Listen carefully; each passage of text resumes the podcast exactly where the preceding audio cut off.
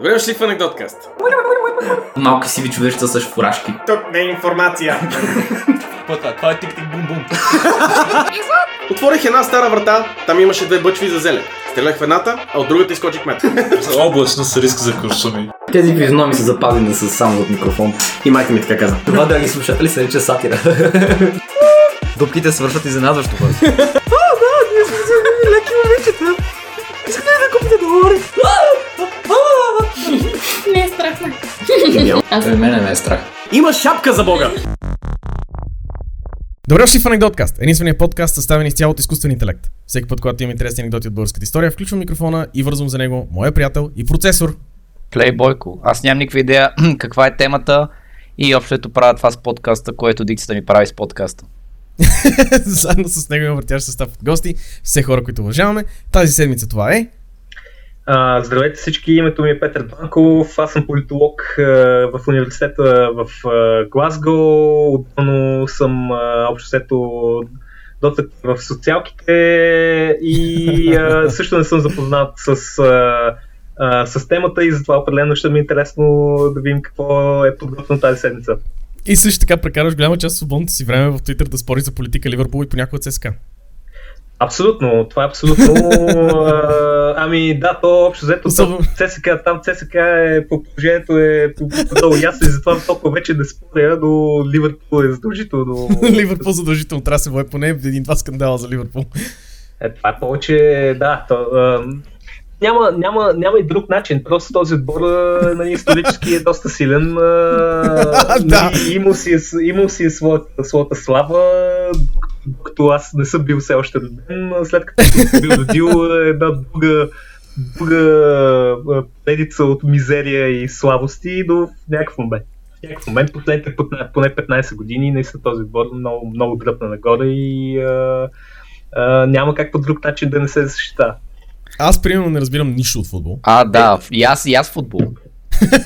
Аз примерно не разбирам. Много губите, съжалявам, че трябва да го кажа. А това е може би отбора, който е от елитните отбори, който сигурно е най-мазохистичният отбор, който може да съществува, просто защото с годините сме се нагледали на много повали, на всеки простоти обществото. И той затова, връзката между ЦСКА и Ливърпул е много тясна, не само поради...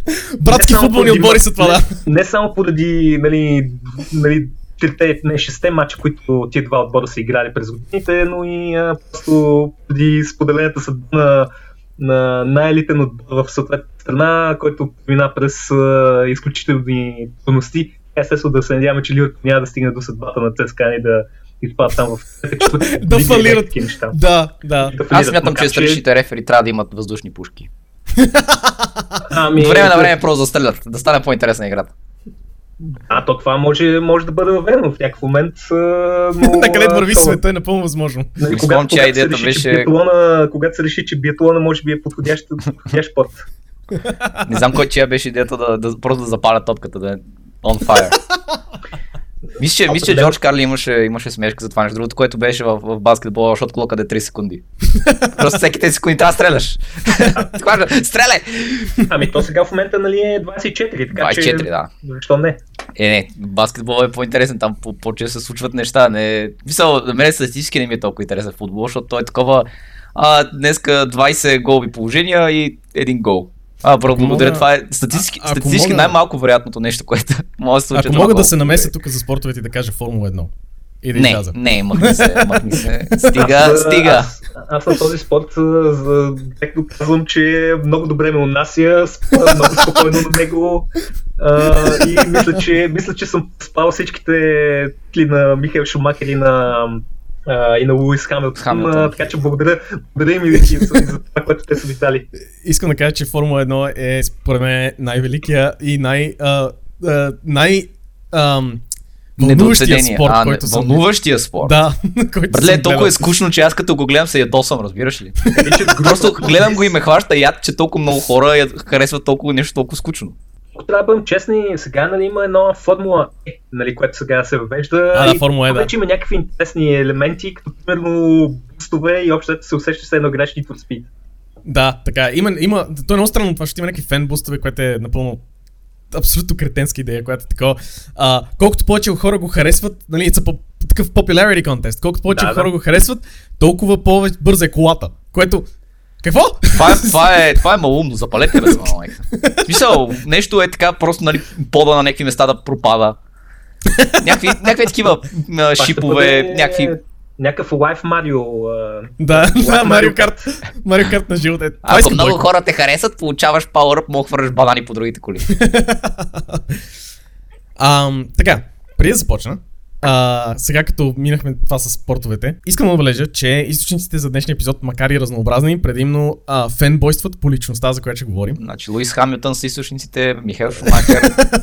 Особено основният източник, който е 1000 страници, които просто буквално смучат пишката на човека, за който ще говорим. Направих каквото можах да прережа през тъпотиите, но през цялото време дръжте едно ново. Източника е Майн Кампф. Въпросът е, ако са 1000 страници, значи е лесно рязането, просто защото повечето неща са някаква плява. Нали? Общо, просто го хващаш и го хвърляш буклука. Не, е много неща, които в университета бяха учили, че колкото по-тънка книгата, толкова всъщност са смислени нещата вътре в нея, просто защото човек си ги оказва абсолютно директно без никакви допълнения. Без всякакви допълнения, абсолютно. О, да, това е нетипично за всяка вид философска литература. Там е. Защо да го кажем с 3 думи, като мога да го кажем с 6 глави? Аз за това не съм бил в философски факултет на Софийския. Ти аз не съм бил. И няма и да бъда. Да, това е моето време вече минало. Но, второто нещо е, затова е Петър е до някъде тук да ме държи честен. Защото... какво знаете за Кимон Георгиев? Ами... Да, тук вече това са едни от тия въпроси, които наистина чуваш и общо взето объркаш топано, просто защото дали се чудиш коя от много информация... Откъде да започнеш, Но айде да кажем, че може би най-популярното нещо, което е за него, известно е, нали, сериен превратаджи, е участник имал роля и в трите исторически преврата в България, нали, в най-модерната история. Нали, и 23-та, и 34-та, да. И 44-та. Бойко? Той беше от останалите, които бяха по това, което си спомням, защото преди сме говорили за него, че беше от остатъците на, екстремистските остатъци, които остават след чистките на социал-демократите, след това като остават БКП. О, не. Беше ли това той? Не. Аз какво се бърна? Но това е хубаво, че Бойко нищо не знае, защото сега ще стане много добре. Не, позата ми е много, просто се бъркам вече с имена ми е бърканица. Така, Кимон Георгиев е роден на 11 август 1882 година в град Пазарджик. Той е син на търговско семейство в града, т.е. не расте беден, нали, както днешно време, на това, което нали, социалистите биха наречени буржуа. По някое време губи баща си, докато е малък, но това, което би нокаутирало всяко друго семейство в България по това време, не му пречи много на живота. Освен, че не израства с бащина фигура, нали? Освен това, като го поставим на страна, човека изглежда изобщо от семейството му не е афектирано от загубата, финансово става дума. Какво се случва с неговия брат Пумба? Но той става хранинче. Не Пумба, става дума за Кимон. Дадох ти име за подкаст, Кимон и Пумба. Но той става хранинче, което ние сме говорили преди, че може да е от една страна може да осиновяване, ако си нали, заможен като него, но от друга страна може и да е робство, ако си някой от работническата класа. В случая на Кимон, той е се озовава в добро семейство и е окей. Единственото му трудност е, че му се налага да стане военен, защото армията е едно от най-престижните места в България по това време. Той иска да стане инженер. Но Войчо му има достатъчно пари, за да наеме стая в София, в която Кимон ексклузивно да учи и нищо друго да не прави. И накрая влиза в кадетския корпус, откъдето веднага става ротен командир. Първия сурикат. Ротен командир. Точно на време за Балканската война. Тъмън се е полежал, такова се е починал и айде... Подготвил се. Готови сме. Полежах си, време за война. Ще строим мостове, ще строим палатки, няма проблеми. И сме готови за първата, прелюдията на първата национална катастрофа. Никой не очаква първата национална катастрофа. Като испанската инквизиция. Да. Вече знам кой е виновен. Неговата рота се разхожда наляво надясно из войната, участва в няколко малки сражения, но реално няма истински сражения и войната приключва. За него специфично. Ето това са военните герои на България. Да. Голяма част от военните герои са така, между другото, се прекарват някакво време, разхождайки се наляво дясно и после вършат преврати. И след като Фердинанд завърта колелото на националните катастрофи, армията решава, че се нуждае от военна лига. Абсолютно, за да не върши преврати срещу Фердинанд, обещаваме. Кимон е отбелязан. Там стоите просто. Те там стоите въглава. Военната лига те го описват като да поддържа конституцията на държавата. Без да върши. Ще разберат за нашата повече мирна конституция. С сила, ако трябва. Нали, by force, както се казва в чинама. Кимон е отбелязан като един от вдъхновителите на Военната лига. Щом се разпространява новината, всички партийни и независими печати яростно пишат, че е супер лоша идея армията да има политическа организация. Но, не. Това води само към приятни неща. Което, нали, това не е теоретично, това те не го говорят само теоретично. Покрай нас всички държави имат военни лиги по това време и те имат лошия навик да свалят държавните глави и да вършат преврати. И съответно всичките печати са такива, айде да не го пробваме тук. Но, за да избегнат яростта на Фердинанд, който съответно, нали, вижда военната лига и такъв, не ми харесва. Не ми харесва как ме гледат. Това 20 ли? Ами, между другото не е в смисъл, не е случайно, просто защото военните са, може би, най-големите храници на времето на Фердинанд. Да, абсолютно. Това положение и дали някакси, не е готино някакви хора да ти общо взето да се подготвят, да те свалят, макар че преди това ти си дал общо взето всичко. 2/3 от държавния бюджет, да. Ма не знам, мене много ми харесва да ме свалят. Не така, майка. И каши да те свалят с шинел и с такова, с пагони и такива неща. Ами как, смисъл, момичето, каквото му харесва, бе, смисъл. Ами, затова сега има парламентарна комисия, нали, да разследва такива свалки. Свалки. Искате да зарибите тази мацка? Време за комисия. Между другото не е и смешно, защото, нали, от другата страна на... Ние се смееме, но нашия смях е такъв като защитен механизъм. Ние се смееме, защото е толкова абсурдно, че смеха е единствен начин, по който да го процесираме. Реално не е смешно, просто ние сме толкова прости. И Бойко е също толкова прост, да. Но новородената военна лига прекарва времето си да се заяжда с опозицията, за да покаже, че на Фердинанд, че ей, виж, ние сме приятели. Въпреки че реалният техния главокомандващ е той, който ни завлачва във войната, като за начало. Това не подейства. Фердинанд уволнява единствения полковник, който те канят на среща. Между другото, отказва да участва, който между другото, той същия полковник, който е поканен на среща, отказва да участва и изпраща всичките капитани, които го канят, включително Кимон, по разни далечни постове в провинцията.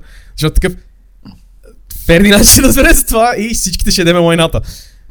Това стратегия, между другото, не е... В смисъл, има и своето историческо продължение, нали, примерно по времето на... Нали, на комунистическото управление после една скоба, нали, голямо приказване за това колко различен е комунистически режим и така нататък, но да. Всъщност ето, нали, едно нещо, което едно към едно. Е някакво съвпадение. Просто защото всеки човек, който е бил, нали, до някаква степен се е достигал до някаква ситуация, че е бил наистина реална заплаха за управлението на Тодор Живков и точно за личността на Тодор Живков, за това да е начало на партията. Най-лесният начин да бъде този човек елиминиран е да бъде пратен, примерно, посланник еди къде си. Да, в Ивайловград, примерно, на границата. Ами, не е слушам да е Ивайловград, може да бъде и в Лондонград или някое друго място извън България. В Судан, примерно. Даже са и по-сладки такива места, нали, отвъд, не само, нали, братски социалистически страни в Африка и Южна Америка, да, но просто такъв е бил маниера. Не е авторитаризъм.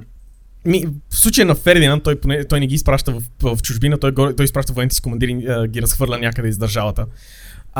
И Кимон е изпратен да командва 38-ми пехотен полк в Кърджали, което тогава е далечен и забутан пост. За разлика от сега, когато също е далечен и забутащ пост. Янко Сакъзов, приятел на подкаста и Софийски булевард, започва да задава въпроси. Аджеба има ли конспирация на офицери, след като те съвсем тактично пращат писма на всички управляващи опозиционери, че ще отговарят с главите си, ако не повишат бюджета на армията. Което е редовно събитие, от което почва да се случва благодарение на съществуването на лигата. Което, нали, доказва, че лигата е тук да опазва конституцията и да ценностите на държавата. Да, те не го собствените интереси. Това е само демократична организация, която трябва да бъде изключително забранена и разформирована всякакъв начин. Възможно най-бързо, да. Е, той е човек. Те са някакви военни, но той е някакво чил, бе, братле. Те са... Събират се и пушат по космата. Да, масета там, въртат, реге, върви. Не ги мислим много. Те са и там, те си стоят. Да се за политика, нали, nothing to happen here, move along, нали. Да, военни кога са правили някакви проблеми и някакви такива неща и насилие и те военни, човек, достига, те са, чил са.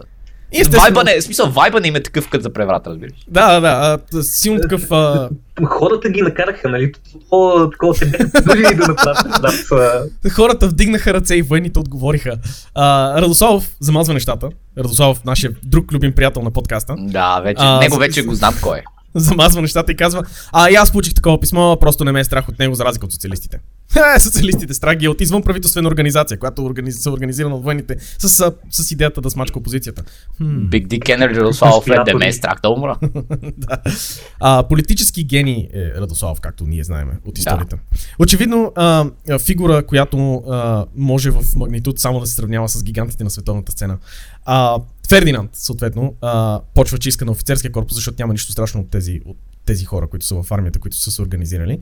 И то точно на време, защото избухва Първата световна война. Да. Фердинанд много бил в тези неща, да оцелва точно на време нещата. Кимон се озовава на фронта. Част от Първа армия. Колкото и се заяждаме с него, изглежда във войната се изправил доста добре. В Първата световна стадия се справя доста впечатляващо. Бил се на фронта с войниците си, освен истински впечатляващи неща, започва да се въртат и легенди за него. Спасил ли е цяло с една батарея и вола, нали, като един друг военен лидер, който бива реабилитиран в момента? Не, няма чак такива легенди. Няма чак такива легенди. Аз предполагам, че заради по-късните му съюзи с някои движения, които сега в момента са така отхвърлени от мейнстрима в България. Аз обаче мене просто много ме кефи как е справил се добре във войната. Върнал се с шестица. Всички предмети. Да. Стреляне, плуване, гонене, използване на хлор. Да, общо взето това се случва. Раняват го и в процеса си губи част от зрението. Затова насякъде ще го видите с сини очи овца. След раняването е пратен в щаба като инструктор и по-късно става част от Орденския съвет, където става подполковник. След войната сме обсъждали положението какво е в България. Кошмарно. И военните, както всеки и баба му по това време, решават, че именно те ще го оправят. Само те знаят как да се оправи, никой друг. Идеята за военна... Пани да го направим. Тя ги призовава, масата ги призовава. Идеята за военна лига, като държавите покрай нас, все още обикаля в мейнстрима. И този път с държавата в хаос, Военния съюз е създаден с доста малко съпротива. Кимон Георгиев получава покана от командващия го офицер и се присъединява с щастие. И тук е важно да отбележа две неща. Първо, нито един висш офицер не участвал в Военния съюз, когато се създава. Това са ниските офицерски чинове, бесни, че сме загубили войната и супер оплашени, че революцията, подобно на тази в Русия, ще се случи в България и ще ги измести от позициите им в армията. И изобщо, нали, защото всичките, както отбелязахме до този момент, са така дребна буржуазия. В смисъл, те гешо вече ще си загубят политическата сила, която имат в момента. Ето, ако губеха само политическа сила по времето на тия революции, ще се добавя. Между другото, хубаво да отбележим, че точно по същото време, нали, може да се появява на и Военната лига, нали, точно хората, които искат да се защитават тези, нали, своите привилегии един вид, но паралелно с това имаш и случая на Радомирската република, който е тръгвал точно военно въстание от войници, нали, които са недоволни от това как страната един вид процедира с цялата. Захвърля. Но разликата. Това втората Балканска война ли беше там? Не, това е Първата световна. Но разликата бъдейки, че в Радомирското въстание виждаме много повече масовката на армията, стандартния войник, който се мобилизира да въстане. Докато в случая на Военната лига виждаме организация от офицери. Да, точно. Организация от офицери, които са с сребърната лъжица в устата, които са такива. Ние искаме да останем такива. Ние се оплакват там, нали? Ни война е, нали? Някакви такива... Да, точно така. Какво? Загубихме изключително много хора и междувременно в тила се извършваха огромни корупционни схеми, които загубиха на семействата им огромни количества земи и изобщо привилегии, които са имали преди това. Нали, какъв е проблема? БЗНС, които идват на власт, слагат цивилен да управлява армията. И офицерството колективно си губи войната. Как може така? Да. Как цивилен надзор на армията? Това е... Нечувано! Това ще е първата революционна стъпка, която наскоро беше обявена от лидера на настоящата най-висша партия, който много искаше да акцентира върху това, че военният министър, който беше предложил, е жена, нали? Да. Като голямата революция, нали? Браво, Слави! Браво! Седиме отзад и ръкопляскаме всичките.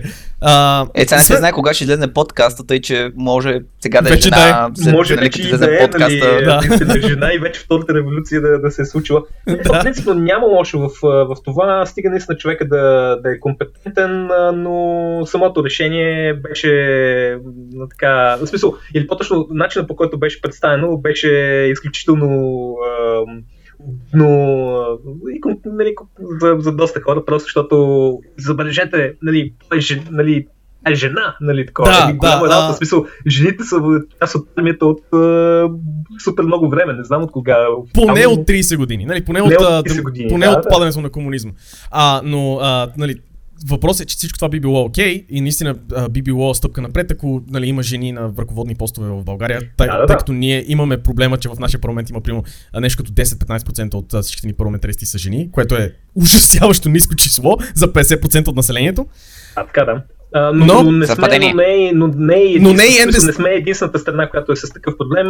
Значи, мога да кажа като статистика, страните, които в момента са най-добре от към представителство на жени в управление и в особено представителство в парламент, са страни, които преди това са преживявали точно военен конфликт. Но Руанда е страна, където имаш над 50% жени в парламента по обясними причини. Да, защото просто няма число мъже, което да са там, да. Всичките мъже в страната са 20 депутата в парламента. Да, това е. Те са примерно. Не, Руанда като резултат на войната имат много радикални про-женски закони, които влизат в употреба. Поне, доколкото аз знам от моето наблюдение, сега ми причастен съм сколър на Руанда. Аз не съм, в смисъл това е нещо, което съм го виждал като статистика, когато съм се подготвил за една от упражненията, което водя на моите студенти. Но, примерно, едно е да вкарва жени в управленски позиции, но за съжаление много от тези жени са НДСВ 2.0, което, нали, виждали сме вече как се чете неща. Това е големия дебат, нали, който е и в политологията, нали, което е по-важно, да имаш жени в политиката или техните каузи да бъдат защитавани, независимо дали от жени или мъже, и общо взето това е, нали, малко кокошката и като яйцето и кокошката, просто защото от една страна имаш нужда от чисто физическо представителство на тях и на 50% и то не само и тях, нали, на всякакви други социални младсинства, но от друга страна само това не е достатъчно. Нали. То, примерно, Великобритания в момента е изключително годи от факта, че, нали, са имали жени, които са били министър-председатели, но те по никакъв начин не са... Да, но тя това е Маргарет Тачер. Маргарет Тачер и Териза Мей. Те всички са много яки. Да, страхотни са. Те са просто бомбони. Агресивни политики в полза на жени, малцинства и така. Да, всеки жени, които са издигнали, използвайки политики за жени и малцинства, които са стигнали до върха и след това са направили каквото могат да ги разглобат тези реално са, не, конкретно двете обратното са правили, точно абсолютно са се поставили по всякакъв начин. То реално жени, които са се борили, които са се издигали в иерархията, не на база на някакви прогресивни политики, точно защото са хиперконсервативни, на които са веждали мъже. Реално. Маргарет Тачер направила толкова за женските права, колкото е направила за тия на миньорите, какво искаш. Да, абсолютно. Именно. Това е точно тази ситуация. Но без да не се правят същите такива бодри стъпки напред, в които сменят офицери с цивилни лица. Случая е цивилното лице Александър Стамболийски, който е едновременно вътрешен министър и военен министър. Външен, вътрешен. Да, общо взето. За сметка на това, БЗНС смята, че офицерството е от страната на богатите българи, т.е. срещу всякакви леви и земеделски идеи. Шокиращо. Не са били далеч от истината. Да. Военния съюз от своя страна се опитва да успокои БЗНС, като си създава своя разузнавателна служба, която следи предимно управляващите и се опитва да се противопостави на полицейските органи, които БЗНС са успели да превземат. Тоест, не ги успокояват изобщо. Не. Ние ще ви следим, не се притеснявай. Всичко е наред. Всичко е чил, братле. Ние просто сме пред вас. Да, всичко е наред, всичко е чил, това стая чил военна организация, която говорете се служи. Говорете по-близо до бушкатото, за да ви чува по-ясно. Да, това сте така чил военна организация, които си пушат кошчето и ви следат. Кимон и полка му са в София по това време. Пруткин, друг приятел на подкаста, се озовава като градоначалник. Пруткин се озовава като градоначалник на София, което той разбира, влизайки в един хотел, който в хотел му казва: ти си новия градоначалник. И той е така: така ли? Ти всъщност се знава, че е градоначалника. Точно време да арестува бившите министри, предизвикали националната катастрофа още в България. Пруткин и Стамболийски вдигат полицията и армията на тревога и почват да ги ползват да арестуват тези, които определят като виновници. На улиците се формират демонстрации срещу и за тях. Полковете се озовават в средата на всичко това и става едно мазало. Кимон, вече в Централното управление на Военния съюз, решава, че ще се заяде. Цитирам Недю Недев. При уличните сблъсквания с демонстранти, Кимон Георгиев заповядва на един взвод да задържи Дамянов и да го отведе в затворническото помещение на полка. Дамянов е полицейски инспектор, назначен от Стамболийски. Което, доста смело да арестуваш полицейски инспектор и да го вкараш в полка. Да не говорим, че е напълно антиконституционно от групата, която твърди, че е там да защитава конституцията. Ма те не е тая, те е другата конституция. Не е тая, която ти си мислиш. Не е тая, която ти си мислиш, другата. Стамболийски, в отговор, в функцията си на военен министър, идва на оглед в казармата, за да ги постресне малко. Където само се гледат сърдито с... Където само се гледат сърдито с Кимон Георгиев и още взето нищо не правят. Когато Стамболийски като си тръгва, Кимон Георгиев го спира и пак решава да се заеде. Казва: почакайте, ние военните имаме ритуал, напомняйки му, че трябва да поздрави военните, които са стройни. Което Стамболийски такъв с нежелание, нали? Чувай, happy birthday to you. Стамболийски пак такъв... не с много желание го прави. Да, и се сели да си тръгва пак, при което Кимон пак го спира и го остава да гледа как военните дефилират пред него. Което... Изкарайте да Catway! Което... Catwalk, пардон. Това е много запашителен Catwalk. И сега е време за... Какво беше? Лято есен. Са правени така хубави маршове от други организации.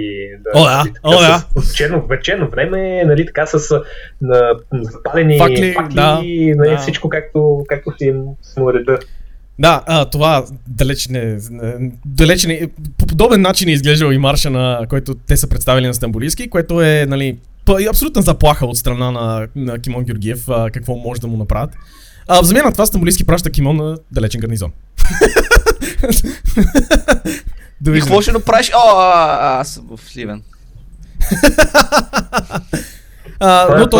Мисля, че съм го чувал някъде, че е изпробвано, някой друг мисля, че го е правил също. Да, и Фердинанд му го такава. Но този път Кимончо си научил урока и вместо да се съгласи да отида в провинцията, напуска армията. Една година след това Военния съюз започва да екзекутира свои хора, които са предали клетвата си към съюза. Отново, спокойна организация, без никакво насилие. Те си го просили, виж ги как се разхождат с глави без куршуми с тях. Значи тук темата наистина е, че просто са били призовани да правят преврат, те са го искали. Да. И прескачат трапа между синдикат на офицерите в култ, който се започва да убива всички хора, които са против тях. Активира моята карта Капан! Култ! Стамболийски забранява Военния съюз. Най-после. Време беше, брат. Когато го направят, се ще е късно. Да. Цитирам Недю Недев. Земеделският лидер поставя ребром въпроса: или ние, или вие. Две власти в армията не може да има. Само ето, Борис Третий остава във връзка с Военния съюз, който сега е нелегален. Защото за разлика от Фердинанд, който е заплашен от такава организация, Борис е заплашен от БЗНС. Още през 1921 година се създава надпартийна полутайна организация, която се нарича Народния сговор. Отново цитирам Недю Недев. Двореца с скрити ходове подкрепя движението също, и Военния съюз, и ВМРО. Единението се насърчава от представители на банковия промишления капитал и университета. Нищо не ме изненадва от този момент. Да, не, абсолютно никакви паралели няма. Да. Да работят ВМРО, нали, терористична организация, заедно с нелегална военна организация, заедно с буржуазията фактически, нали, банковия промишления капитал. И единственото, което не върви добре, е просто заради начина, по който днес университетската администрация е много по-лява. Нали. Заради това не върви добре да включим университетската администрация. Днешно време, смисъл говоря, днешно време. Не, това точно, и аз точно това питам, смисъл това малко ме изненадва, дали точно защото е... Не съм съгласен просто, защото зависи от кой факултет и от много други неща. Може да е мит, но аз говоря генерално за академия. Нали? Академията генерално, като пак не говоря за българската специфично, говоря генерално много... за... Значи, сега ние може да се шегуваме, но в последно време, нали, особено в страната, която живее в Великобритания, много започва да се говори, нали, един вид как едва ли не е преподаватели, които имат нелеви идеи, не биват кенсълвани или нещо подобно. И там просто възниква проблема, че това реално не е така. Нали? В смисъл, никой не спира тези хора да си изразяват мнението, но никой естествено не спира и хора да реагират срещу някакви неща, които те казват и не са съгласни с тях. Не, правото на свободна реч е такова, аз имам право да кажа каквото искам, а ти имаш правото да млъкнеш. Да, нали, точно това на тях това е проблема, че това правило не се спазва един вид. Да, че ние просто не си мълчиме, нали, за това. Но университета, особено Софийски университет и изобщо академията тогава е била супер дясна, смисъл супер дясна, кажа крайно дясна. По това време, когато се въртат тези събития. И естествено, в целият този кюб от терористи, капитал, банкери, университета и Военния съюз е Кимон Георгиев. Защото той е винаги... фигура. И винаги вътре има на финов лист. Защо никой не знае? Всичките са стреснати, че традиционните партии и висшите среди губят позиции. От гледна страна на левите партии, които се почват яко да напредват по това време. Двореца при цивилните военни министри губи контрола над армията и без нейната сила царя се чувства бесилен. Какво му остана? Само всичко останало. Какво му остава? Сега не бива да забравяме обаче, че, нали, все пак по кои времена се случва всичко това, защото все пак, нали, цар Борис Третий тогава е бил, нали, така да кажем, млад цар, нали, в смисъл неопитен все още и наистина не е бил човек, който много се е ориентирал, нали, в това какво се случва. И, нали, сега, ако четете Корона от Тъни, примерно, нали, която е на Стефан Груев и която е много по-монархическа книга, нали, ще бъде общо взето представя този период, едва ли не как малко... е безгрешен. Остави, че е безгрешен през всичките години, нали, такова, и едва ли не и той е бил принуден да подкрепя всичките тези брати. Горкичкия. Горкички, нали, но другото е, че едва ли не този период конкретно с Стамболийски министър-председател беше представен в книгата конкретно като едва ли не малко, ако сте гледали The Crown, как Чърчил един вид така помага на младата кралица в последните години, нали. Което възможно е наистина да има и този момент, просто защото Стамболийски е изключително опитен политик, но от друга страна все пак да не забравяме, че това, което точно не ти каза, че Борис Третий имал много лостове за влияние и просто страната все още си била доста стабилна монархия. Да, и Стамболийски под никакви обстоятелства не е бил известен с монархизма си. Абсолютно никакъв начин. Като си има преди, че той е водил полковете, които са опитали да сведат бащата на Борис, нали? Под никакви обстоятелства. И очевидно е, че Борис, който вижда примерно въстанието на войниците по това време и вижда как Стамболийски си има контрол над армията и е такъв... Нещо трябва да направим по този въпрос. Тук има нещо, което нали, и точно в този момент не ми хареса посоката, където отиваш. Мирише ми на Съветския съюз и не му харесва как мирише, защото, нали, това е след Съветския съюз, след революциите, след всичко, което се е случило и, нали, не му харесва на къде върви Но цялата работа на Кимон през тези години е да събира разнородни сили от различни места на едно и също място. Завъртайки една върхушка покрай Народния сговор, който, нали, подобно на Светата Римска империя, не е нито народен, нито е много сговорен. БЗНС печели изборите и като добри леви веднага влиза в конфликт с другите леви, които са в БКП. Това сме. Това е тенденция за левицата, просто да се скарат между си за най-малката, за най-малкото различие, така че това е, значи са истински левичари. Съдължително е да се скарат помежду си. Нали, the people's union of Judea, нали. Да, точно също. Нека не го пускаме това. Да, ние се опускали на предишен подкаст и ни дигна YouTube. Да. Което, нали, съответно е добре дошло за формиращата се коалиция от богаташи и интелектуалци. Кимон осъзнава и насърчава Военния съюз към идеята, че докато се карат БЗНС и БКП, не може да очаква солидарност между двете, давайки перфектна възможност за действие. То между другото,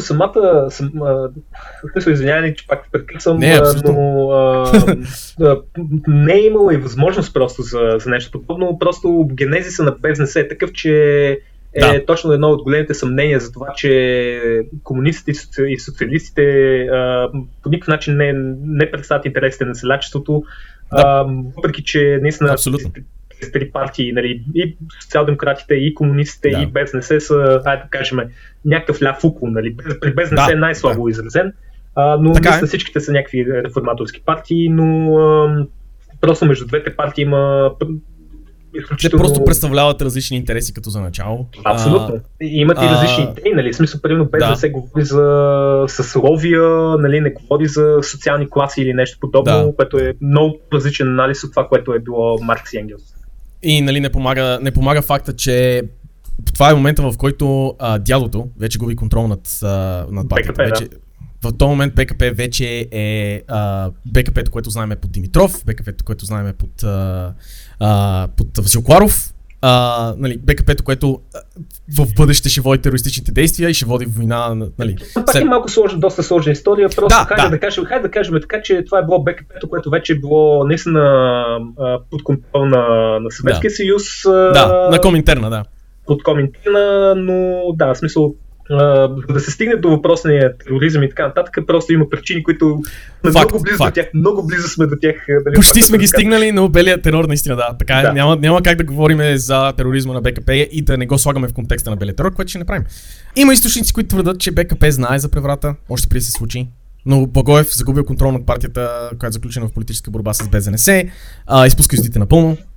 БКП им се, нали, тук вече е оспорвано дали им се спуска от Коминтерна да останат неутрални, дали те самите взимат това решение да останат неутрални и после страдат за него, но каквато и да е причината, БКП взима решението да останат неутрални. Пъзват слухове, че се готви преврат. Кимон предлага на Цанков за премиер на кабинета, който този кабинет се сглобява тайно зад затворени врата. Военния съюз слага подкрепата си зад него и той Цанков е издигнат за министър-председател. Кога се появява Слави? Съвсем скоро. Обаче новината стига до Стамболийски, който на среща във военния клуб пита Иван Вълков: "Полковник, вие ли сте, който си мислите да ме сваляте от власт?"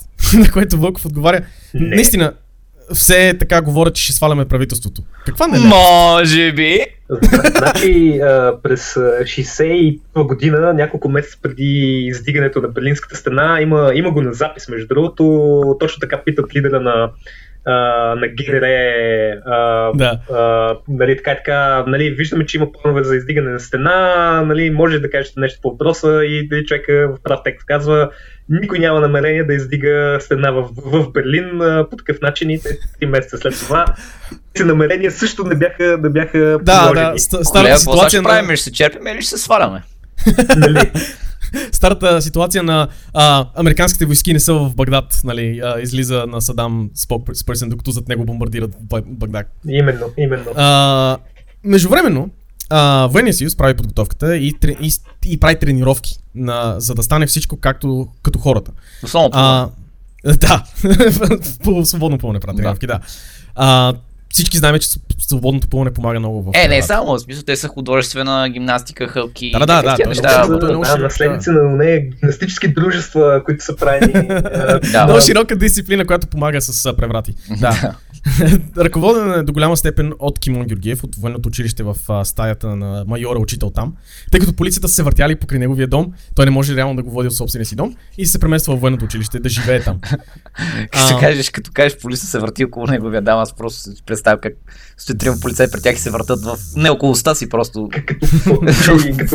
Докато не им се завие свят.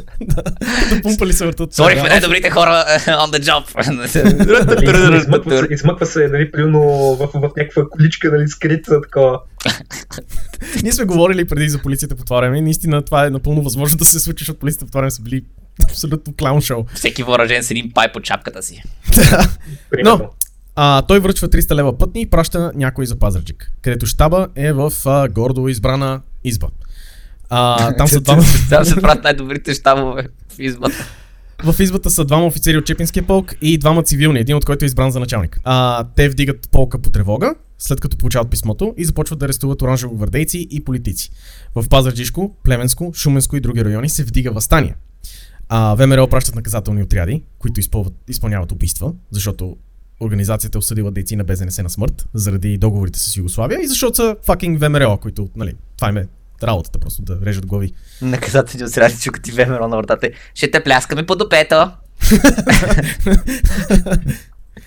Както се очакваше, БКП си стоят на ръцете, докато не е прекалено късно. Военния съюз чрез военната машина успява да овладее регионите, които се бунтуват, и са в добра позиция да смачкат последващите бунтове, които БКП вдигат прекалено късно. То това е, между другото, тук спомена, нали, вече за това причината, защо те не са се намесили, но наистина друга теория наистина, че е било преценено, че първо те нямат възможността да вдигнат въстание и второто е, че примерно Димитър Благоев е вършител тази борба между БЗНС срещу, нали, другите, срещу Народния сговор, като някаква буржуазна, нали, борба, ние няма какво да участваме в нея, нали, в страна на нея. Но не сме сигурни, защото никой не знае реално. Това е проблема, че никой не знае, нямаме документи, които някой в БКП е казал. Това е проблема, да. Нямаме, никой в БКП не е списал. Окей, коминтерна ни казаха си име на газа. Нали, никой не е писал, и няма как да знаем, просто всичко е спекулации. Дойде по факт. Но факт е, че БКП стоят на газа и после в един момент си о, фак, въстание! И се дигат на въстание и вече прекалено късно. Но Кимон, докато организира каквото е фактически гражданска война, седи и развива тези, как армията не е аристократична и съсловна. И трябва да си стане така. Нали, армията, типично, изобщо не е аристократична и съсловна. Как тя била един надпартиен арбитър на България. Да, и трябва в новото правителство да се напълни с офицери, защото те единствени били непартийни и оперирали от субективизъм. Нека да направим много хубави паралел с днешно време, където ни се пуска идеята за... нали, експертно, технократско правителство, точно, да, същата идея. Много, нали, ще взимат правилните решения за България, въпреки че се забравя, че дори като си технократ, решенията ти са политически в едно път в някакво. Странно как това надпартийно правителство, което е, нали, надпартийно оперира от субективизъм, странно как удря левите. Нали? Много интересно как са надпартийните технократски правителства със седи. Не, то дясно няма, те са само леви и надпартийни. Именно. Това е политическия компас. Ляво и от друга страна няма нищо. Да. Бял петно буквално. Ти какъв си по, нали, по политическата наклонност? Никакъв. Надпартиен. Аз съм си нормален човек съм си. Аз съм опериран от субективизъм. Това съм аз политически. Армията, видиш ли, напълно обективна. Също така, Кимон разправя как след като победят лошите леви, трябва националният капитал да се впрегне да понесе най-големите тежести, за да помогне на България да се изправи на крака. Примерно финансиране на армията. И като получи още повече тежести, такива сериозни тежести от към, нали, финансиране. Да, не, но примерно, аз примерно имам някакви идеи за Кимон, които могат да му помогнат. Примерно, да я знам, вдигане на данъци на капитала, за да можеш да използваш техните пари, за да финансираш социални помощи. Такива идеи като хората, които той застрелва. Но както и да е. Между другото, нали, точно тогава всъщност се въвежда едни от първите наистина социални законодателства, точно по времето на Александър Стамболийски, се въвежда точно идея за пенсия и въобще някаква социална държава, нали, която добре да опознаваме. нещата, които днешно време ние разчитаме на тях за нашите, за да си изградиме либертарианството, нали? Нещата, които в момента приемаме за даденост един вид. Да, са с кръв, пот и сълзи са докарани за съжаление, от БЗНС и за съжаление БКП. Нали, ние не харесваме да си признаваме това, но ПДС, ДП, десни социалисти. В крайна сметка са лява партия и такава им е била програмата. Да. Да, ние просто изхвърляйки комунизма, изхвърляме бебето. Не, това са комунистически глупости, аз нямам да копам на лунните мини. Стамболийски е убит. По особено жесток начин. Кажи спойлери, бе, братле. Кимон се озовава в изпълнителното бюро на новата партия, наричана Демократичния сговор, създадена от всичките буржуазни партии, с изключение на Александър Малинов, който казва, че не ще да прави концесии на една диктатура, след като тази диктатура му е свършила мръсната работа. След някакво време, показвайки комично самосъзнание, Кимон пита следния въпрос в писмо.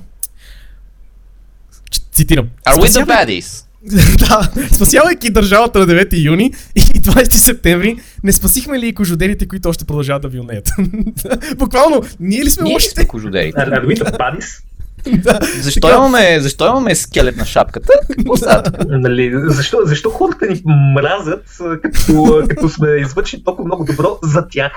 Да, защо хората не ни харесват след като толкова много хора убихме и все пак нищо не ни се кефат. Не знам защо. Не знам защо. Чудно ми е защо ли... Как хората не виждат доброто от това да обезглавиш и да режеш ръцете на Стамболийски и да се гавриш с трупълно смисъл? Как това е? Аз виждам само хубави неща, които излизат от това. Кимон влиза в спорове с Демократичния сговор, които го правят външни министри и го запращат да ходи и да посещава Берлин, защото само ги дразни. И дали, ама това са Стамболийски, как в каква друга ситуация мога да помолиш някой да ти удари едно рамо? Това е ужасно. Това не можеш да шега, което се прави. Да. Срамувам се. По това време, с разочарование, Кимон Георгиев пише, че смятал, че Цанков е бил някакъв социалист, а той се оказва точно обратното. Как ги бъркаш? Или Кимон Георгиев е абсолютно политически сляп. Или това са документи, които са оставени след комунизма, за да демонстрират, за да дадат на Кимон Георгиев някакво лява наклонност, защото иначе как ще обясним, че нали, човек, който фактически формира фашизма в България, е част от нас, което спойва малко за напред, но ще стигнем там. В атентата на Света неделя Кимон Георгиев присъства и той бива ранен, защото се скрива под купола преди експлозията. Пади сигурно... с костите на Раковски. Да, където падат костите на Раковски, да. Което сигурно ептем разбърква политическите му виждания. Деветоюнското правителство се оказва супер нестабилно, шокиращо за всички ни. Веднага щом Малинов казва, че съществува недоволство и трябва реконструкция, и цар Борис го подкрепя, всичко се сгромолясва. ВМРО пикват малко на гроба, като фърлят беженския въпрос по правителството, след като английските и френските банки също. И ОНЕ заявяват, че няма да допускат заем на Цанков. Македонците в правителството си оттеглят подкрепата. Цанков прави поредица от гафове, включително да си излезе от парламента и да бъде физически влачен обратно, за да гласува. И да вика, че не е в оставка, след като правителството решава да е в оставка. Пуснете ме, скъсах менискус! И паралелно с това, реално държавата се води една негласна гражданска война, общо взето. Да, и се изтребват всеки, който е ляво от центъра. Или в центъра, защото много и центрите си го виждат. Също съмнителен, нали? Как може да казваш нещо за хората и да такова. Абсолютно. Накрая си затваря устата и решава, че ще остане част от Демократичния сговор, по която попада в ръцете на бъдещия булевард Ляпчев. Бате, трябва да изкореним всичките улици от политиката. Или изкореним от всички улици. Да. Най-вероятно, след като Военния съюз го притиска, защото само те остават да поддържат властта. Кимон е в средата на всичко това, както можете да се сетите, защото той е в ЦК на Военния съюз и също така го правят министър на железниците, почтите и телеграфите. Там прави неща, които са супер скучни, за които затова няма да ви говоря за тях, но са добри за железниците на кратко. Реформа на телеграмите, много яко, свърших. Ляпчев обаче сключва сделки за заем, която включва стипулацията, че БНБ трябва да стане акционерска банка, а не държавна такава. Той винаги е много яко, като стане нещо такова голямо централизирано частно предприятие. Което е на път да се случи отново, гарантирам ви. Кимон Георгиев се оказва в правилната страна, както мнозинството на опозицията и населението на България знаят, че това означава, че някой чуждестранна банка просто ще я купи и България няма да има Централна банка. Защото, нали, новини от истински свят, България е бедна. И не можем да поддържаме частна банка, която да е също така и Централна банка. Швейцария на Балканите, кали не? Но, нали, вече към 29-та започват, нали, да се усещат и сериозните удари по... Нали, първо, че ние след Първата световна война сме, нали, сме някакви брутални декларации, нали, като, естествено, като защото сме били на страната на победителите. Да, защото винаги сме. И второто нещо, нали, 29-та става точно големия краш, който засяга и нас. Нали. И най-вече отделно, че там цена на земеделска продукция много пада и така нататък. И въобще. Голямото упси. България е голямото уф, което предизвиква Кимон да подаде оставка, което го разделя с недемократичния, не особено сговор. Тук е хубаво да се отбележи, че Кимон е сравнително богат до този момент и не му трябва да прави курс, за да живее щастливо до края на живота си. Читава акциите. Да, ама откъде ще се здобие с насилие? Това е тайната на успеха. Да, много насилие. Страсти иска. Той се събужда и избира насилие всеки ден. Буквално избира насилие всеки ден. И тук почва нещо смешно. Действията на Кимон имат реакция вътре в армията, понеже той все още е във висока позиция във Военния съюз. Започват едни скандали между неговия BFF, който поема контрол над съюза, и военния министър, чието позиции в подкрепата на заема са отслабени заради напускането на Кимон Георгиев. Велчев, това е неговия BFF, излита от армията. Заради това. Съюза съответно си губи войната, защото за пореден път Съюза е направен там само за да поддържа армията като инструмент на властта. Съюза си губи войната, че цивилното правителство уволнява военен. И цитирам свидетел: пред военното министерство видях няколко офицери, а горе министерството светеше. Към 11 часа видях още 30 офицера в градската градина как се събират. Едните офицери са защитавали министъра, докато другите са опитвали да влязат. Продължавам цитата. Хора в озлобление са се ритали един друг. Разрива беше станал. Казвали, че съжаляват, че на 23 юни не са изхвърлили министъра Велков от прозореца на министерството. Ако питаш мен, трашничките са ги свърли отдавна. Излезте, момчета, не може просто скочите. Колективно. В момента в сайта на парламента на нашия Народното събрание има публикувани вече дигитализирани стенограмите от реално почти всички заседания на парламента през годините от освобождението до сега. И човек просто, като се задоби, може да прочете някакви уникални абсурди, където нали, наистина се стига буквално до бой, нали, вътре. В смисъл това, което виждаме в украинския парламент, нали, където хората се млатат, това сме го минали много отдавна. Ние говорихме, сайтраквам за секунда, ние говорихме на първи епизод на този сезон, който все още обвисли не е излязъл. Да. Първи епизод на този сезон беше как ние влизаме в Първата световна. Една от причините, една от случките, които водят на влизането ни в Първата световна, е меле в парламента за заем, който Радославов се опитва да гласува, за да ни заключи във връзка с Германия. Аз все още поддържам идеята, че не, не съм фен на превратите, но да се бият в парламента, мисля, че трябва да го върнем. Вез сме го откарали на сейро основно. Да, така е простотия. Might as well. И съответно ние не сме чудовища, ще ги разделиме на зависимост от това колко си тежък. Няма да го правим на... Не, в никакъв случай. Мая Манолова също! Искам да видя Мая Манолова как е това Борисов. То тогава мисля, че които са най-съохранени от властта ще имат много сериозен хандикап. Мая Манолова не може да сложиш нито една категория, защото тя е просто злобата и компенсира за всякакви разлики в теглото. Влиза на Далян Певски с ритници. Искам да видя как рита Бойко Борисов. Това бих искал да го видя наистина. Това постепенно започва да откъсва Военния съюз от недемократичния несговор, а без него нещата в демократичния сговор са много зле. Междувременно Кимон създава новия си политически проект. Хакуна Матата. И все още продължаваш с това. Все още не... Още малко ще го направиш смешно. Аз ще продължа да се опитвам. Организацията, която... Звено е организация, която не е партия. Защото, видиш ли, събира хора от различни партии. Е сравнително тайна. Опитва се да събере елита и интелекта на България в едно движение, което да прескочи така партийните различия, които... Между десните и най-десните. Това някъде съм го чувал. Мисля, че са го пълни май преди това. Да, звучи ми познато. Звучи като, не знам, Военна лига, съюз... Ще разрушим тези високи стени между фашисти и нацисти. Това между другото си го представям, ако в някаква подобна версия тип да стане, нали, ще бъде сцената, нали, малко като разбирането на старата банда, нали, някакви такива талцинс... нали, където нали, Кимон Георгиев снобей с къщите нали, на старите стои, нали, ние връщаме бъдата обратно, искаш ли от джойдеш и нали, да викат, не, човек, аз вече съм си преживял нещата и нали, вече накрая ще бъде някакво... Аз съм пенсиониран, аз не се занимавам. Аз съм пенсиониран, нали, и ще му бъде някакъв флашбак, нали, към някакви стари рани, така. Аз честно казвам, бих се замесил с филм, който е просто някакъв смъртта на Сталин, само че обаче с Демократичния сговор. Ами то между другото, имаме си нужда от някакви такива филми, ако трябва да бъде честен, просто защото това, което съм бил като историческо кино, нали, българско историческо кино е абсолютно клинично, нали, като се сещам, ние се говорим за период. Последно, което бях гледал, този сериала на БТ за...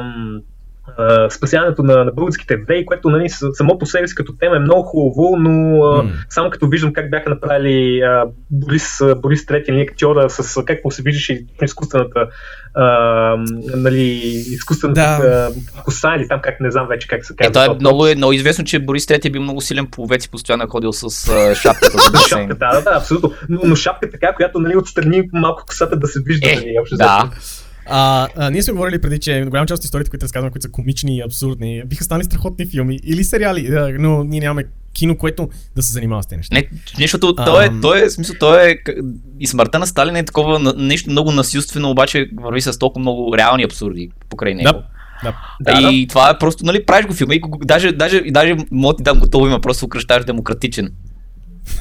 Това е името на филм. Списанието, което започва движението, което започва да издава това движение, което се нарича Звено, се намесва с две ръце в една шпионска афера, която завлича армията. Нали, шокиращо. Аферата завършва с смъртта на полковник, който праща предсмъртно писмо до брат си, че е невинен. Армията го погребва без чести, което кара Звено да залее военния министър с всякакви доказателства и лайна, докато той самия не си признава, че е заповядал нещо, но не става ясно какво е заповядал. Аз казах нещо, но няма да ви кажа какво съм казал. Точно такова е. И в един момент става ясно, че ВМРО са отвлекли полковника и са го измъчвали, преди той да си признае, че е сръбски шпионин. Тук идва въпроса. Кои са ВМРО, че сами да извършват разследвания? Звено пише над 36 статии, изваждайки всичките кирливи ризи, което превръща Звено във враг номер 1 на ВМРО. Аз казвам, нека малко въжите се карат. Да, свърших им възстаралата и сега Звено са такива. Не ни харесва. Пичове, вече е проблем. Е проблематично, че вие си извършвате сами престъпленията. Стамболийски. След още едно самоубестване на още един войник, под разследване в кавички, и един, който си прерязва вените и написва "Невинен съм" с кръв на стената. И нещата стават прекалено брутални дори за българското общество. И те са такова, написал е "Невинен". Точно нещо, което някой виновен ми е написал. Звено влизат в конфликт с няколко правителствени вестника и самия Кимон се скарва с Александър Цанков, който след поредното реконструиране на правителството пак е министър. Защото там той е просто едно такова въртележка от... Не сметнах, че е нужно да го вкарвам в репси, защото тя е една въртележка от реконструиране на правителството и след Цанков се озовава в правителството. Александър Цанков. Да. Войната се хвърлят по вестници, Звено храни ВМРО, което е една от патриците на властта. И това никой не сме го виждали отново. На реконструиране на правителство, една от патриците да е ВМРО. ВМРО никога не има патрица. Тогава са били негласна, така го кажем. В смисъл, те реално наистина се е водила много сериозна битка между правителство и ВМРО, просто защото ВМРО са били изключително сериозен, имали много сериозен контрол в нали, Македония и нали, конкретно нали, Принска Македония, нали, ако говорим за българските територии. И са терористична организация. Да, то това е проблема, нали, защото ти имаш уж някаква територия, която ти като държава не можеш да контролираш, просто защото там е... там е ВМРО. Закони действат общо взето. Да. Звено вече е в състояние на непартийна партия. Кръга Звено събира членски внос, има иерархия, местни структури и публикува устав. Но не е партия. Не, те са просто Звено. Те са НПО, нали? Да. Едно от нещата, на които наблягат, са постоянните кръвопролития на улиците на София, за което техните лидери по никакъв начин не са виновни и по никакъв начин не са ги предизвикали с превратите първоначално. Ние им казахме, не дейте, моля ви се. Ситуацията е нервна, а правителството не може да се справи. Георгиев организира срещи из цялата страна, почти като кампания, но той не е, понеже не е партия, нали, не прави кампания. Георгиев говори за обосноваване на нова система, далеч от противното мракобесие, с един спокоен и добър лидер, който да ръководи държавата в името на царя, надпартийно и нали... Да не се занимава с някакви такива проблеми, като гласувания, демокрации, гадна работа.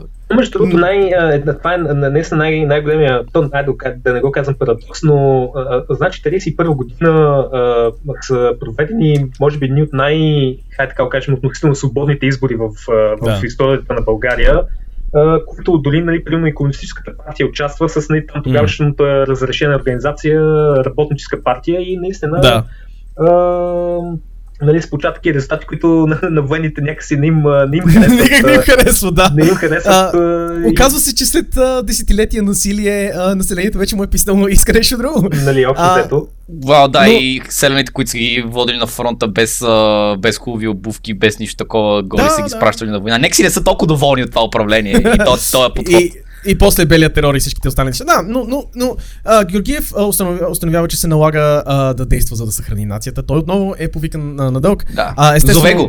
Природата. Естествено, Георгиев отхвърля, че са фашисти, но декларира, че са за силната власт в името на реда и намесата на държавата в стопанския живот. Да, това винаги е това подходът. Значи, ще хванам и ще избием всички, за да няма да спорове. Какво казах? Няма да има спорове, това казах. Едновременно с това, Цанков, въпреки че е в правителството на сговора, пак започва да говори за обновяване. Някои от звенистите дефектират от Цанков. И двете фракции, и цанковистите, и звенистите, се представят като борци срещу комунизма и дружбашите, т.е. БЗНС. Това никога не сме го виждали отново в България. Всички се борят с комунизма на България. И двете движения се готвят да завземат властта. След като в парламента продължават спорове и бездействие и правителството се люшва към поредната криза. В крайна сметка, както винаги в българската история, решението пада на гърба на армията. Но, да, те отново са призвани. Те отново са призвани. Както винаги, да. Но, за съжаление на Цанков, Военния съюз, който е обзел армията, е ръководен от Дамян Велчев, който, както установихме, е BFF на Кимон. Още от както Кимон беше в Централното управление на Военния съюз. Зад затворени врати, Кимон отново е избран за министър-председател от малка група военни. Той ще управлява надпартийно, защото Звено, според него, не е партия, а движение. Програмата е противоречива. От една страна се издигат фашистки лозунги, включително се прокарва критика към външната политика, водена от двореца.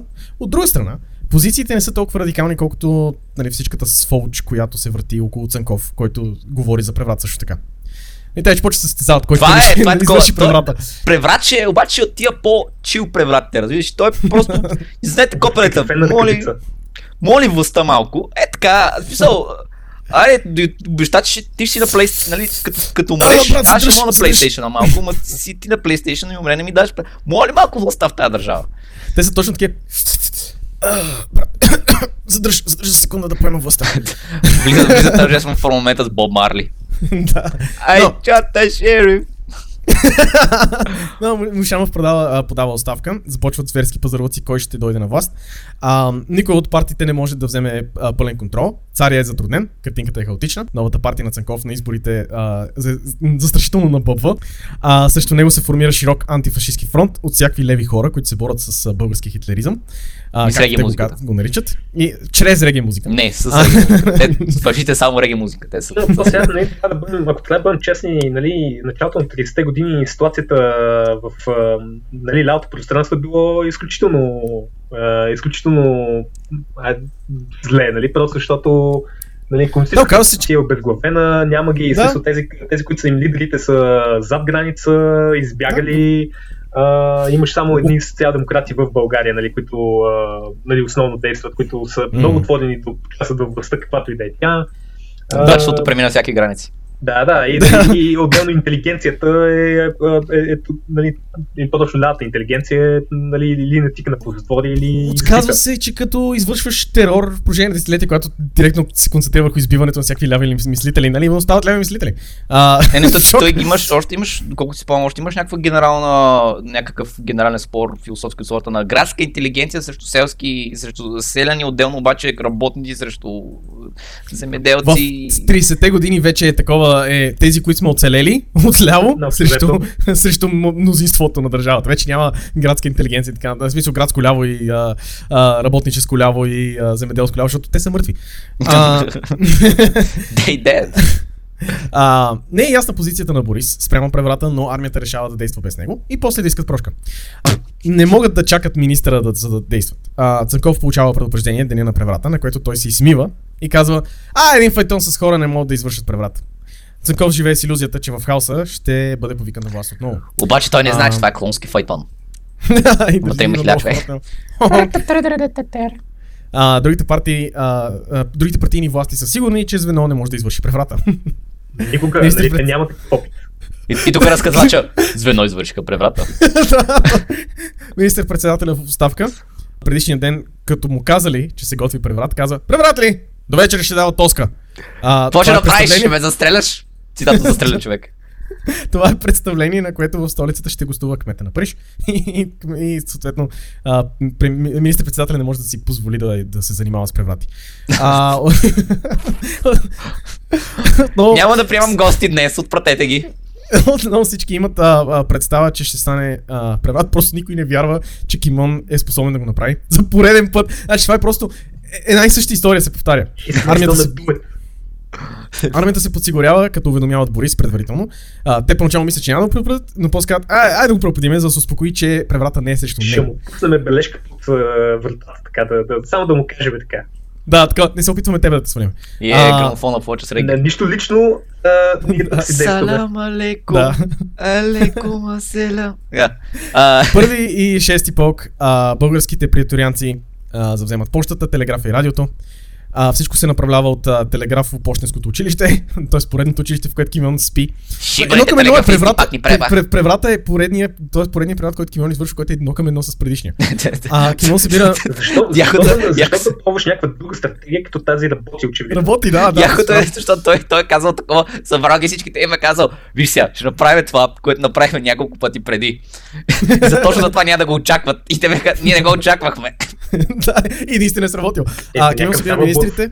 Не, това вече е такова четворен-петорен блъв, то вече никой не знае кой е. Но Кимон събира министрите, изготвят се документи за новото правителство. Борис се прави, че не участва, като си стои от двореца, но го уведомяват всеки час какво се случва. Още повече той казва на Ватев да бъде на поста си във Военното министерство, където Ватев осъзнава, че не му работи телефона. Цанков също разбира, че не му работи телефона и като слиза долу, осъзнава, че секретаря му не може да излезе отвън, защото отвън има военни, които го пазят.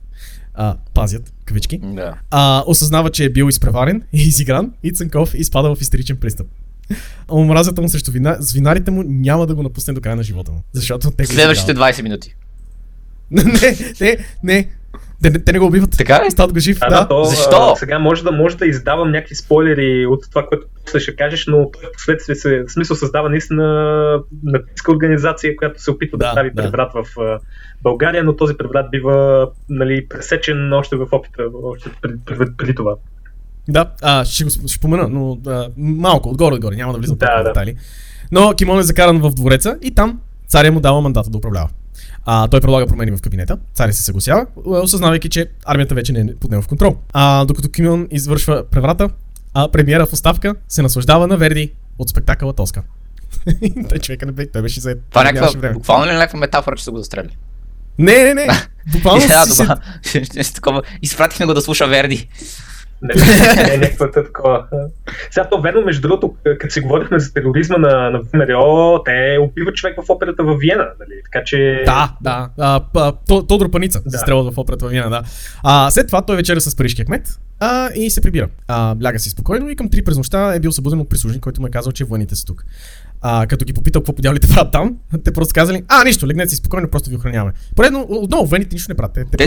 Те загрижени са, просто е много мило от тяхна страна. След като му казали да си легне, после го завлачили при царя. Премиера заварва царя в военна униформа, но изглежда в приповдигнато настроение. Борис му казва: "Изиграха ни, моншери, изиграха ни" и обявява, че е освободен от мандата. Интересно ми е дали някой е премерил колко промила алкохол е имало при такова. Да, в тази среща. В тази среща, да. Особено като кажеш, изиграха ни в дигнато настроение. Да, и да не говорим, че Борис такъв... Борис очевидно знае на къде духа вятъра, защото е облякал военна униформа и бил такъв: "Аз съм с вас." Кимон Георгиев сега с пълната власт в държавата. създава тоталитарна държава. Забранява партиите, смачква местното самоуправление, общините изчезват и се заместват с много по-големи окръзи, намалява се числото на представителите, започват се операции срещу ВМРО, а що се отнася до външната политика, се гледа да се доближиме до Италия, която вече е под контрола на Мусолини, започва се борба срещу работническото движение и БЗНС, която до сега изобщо не се е вършила. Общо взето всичко, което ще се случи в нашето бъдеще, когато Слави дойде на власт. Не, Слави не е тоталитарен поне. Слави е холограма. Аз сега също имам тази теория, че Слави може би е холограма. Той робот. Но Военния съюз... Отвътре го пилотира Годжи. Военния съюз използва клаузата на Търновската конституция да издава наредби и разпореждания, които имат задължителна сила като закони. Наречени наредби и закони. Близо до акъл. Защото освен всичко само нямаме някакви хитри имена за цялата работа.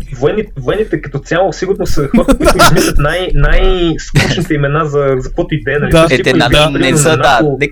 На НАТО наименованията на операции и на структури. Морски са едно инженерен полк. Нали, някакви такива неща, което общо взето. Има по-готини имена, които можем да измислим. Военните не са генерално много арт хора.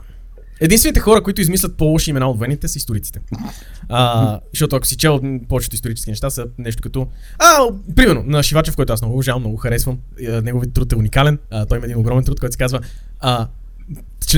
Община Пловдив, наместена община Пловдив в развитието на града от 1888 до 1945. Книгата за Търново. Обяснително, но не е много добро заглавие. Не е много такова, да. Не, това са поне скучните заглавия, не са чисто просто лъжещите заглавия, които са 7 годишната война, колко години е? 13? Да, 100 годишната, да, окей. Но те напълно, наредбите, законите напълно изземат законодателната функция на държавата. Капитализма не е враг на тази тоталитарна държава, макар че се въвеждат монополи за множество неща, като изкупуване на зърно. Създава се нов орган, който се нарича обществена обнова. Отново, вените, не съм добри. Какво обновява? Което служи едновременно като пропагандно крило на кимоновата държава, но също така и като партийна организация за безпартийното звено. Ма те са... То е надпартийно е. В смисъл... Да, създаваме нови хора, създаваме ново общество, нали? Това проблем. Това е обществено много, нали? Абсолютно, да. Стига са мислили селените за някакви такива неща, като собствени интереси и... Нали, и оцеляване. И такива неща. Нека да бъдат, нали, индоктринирани в, нали, красивите мисли на... Кимон Георгиев. И всякакви такива неща. Кимон Георгиев започва да прави първите си публични появявания с расти. Това е другата шега, която се питаш да накараш за работа. Да. Почват се зверски политики на икономии, уволняват се служители на правителството и се намаля заплати угловно. Това не сме го виждали също никъде.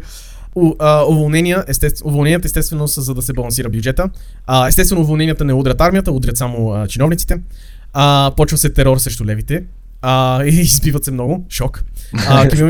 Кимон Георгиев, обсесиран от честа на армията, казва, че съжалява за обстрелването на 7 войника от 9-ти пехотен полк, които са обвинени в марксизъм. И обяснява, че той всъщност е бил подведен от някой си генерал, за да бъде запоставен.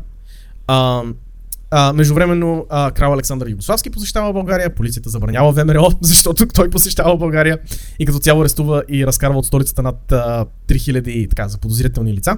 Бъдето в кимионовата държава всички са арестувани. Той самия се хвага под арест, за всеки случай да не се предаде. Всичките партии започват обща борба срещу звенарите, които мачкат наляво и надясно, въпреки че има сблъсъци навсякъде. Най-смешното е, че Цанков казва, че подкрепя разгрома на партиите и на комунистите. Шокиращо, фашистите е съгласен с другия. Между другото, трябва да споменем, тук е важен момент, че реално определението на звенарите отново не трае много дълго, просто защото те прати супер много големи грешки и реално дава възможност на този, на Тария да реално да хване. Ще стигнем там. Окей, извинявай. Ще стигнем там. Не, okay. Ти си написи първо. Ще стигнем там. Да. Но звено се събужда, се събужда сутрин и избира насилие, което съответно е проблем, но също така почва да се твърди, че звено ограничава ролята на царя. И почват действия срещу звено.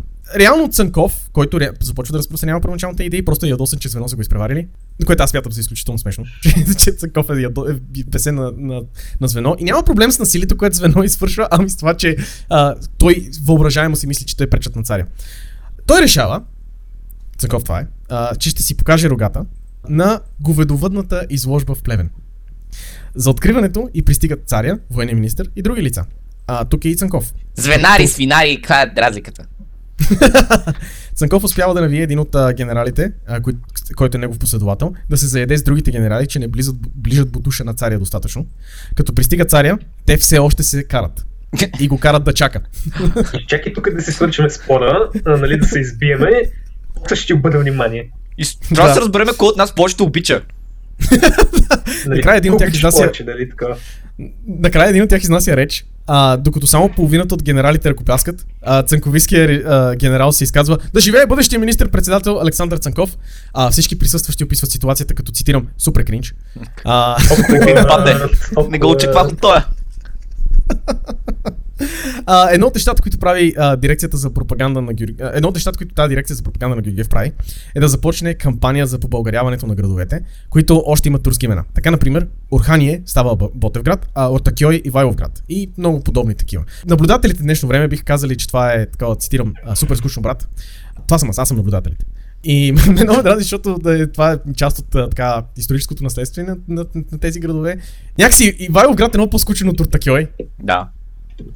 Това е така. Това вляд не става толкова много схеми. Прави сме един епизод за Ортакьой, който е пълно шичо. Но това, което е интересно обаче, е, че понеже Звено и Военния съюз реално са единствените места, които упражняват власт, то първото благодарение на второто, фракционализма започва да навлиза в армията.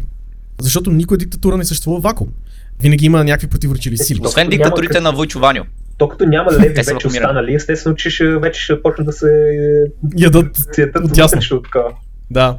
Те винаги, нали, като станат не само най-десните, едните стават прекалено не толкова десни и съответно вече са леви. Да.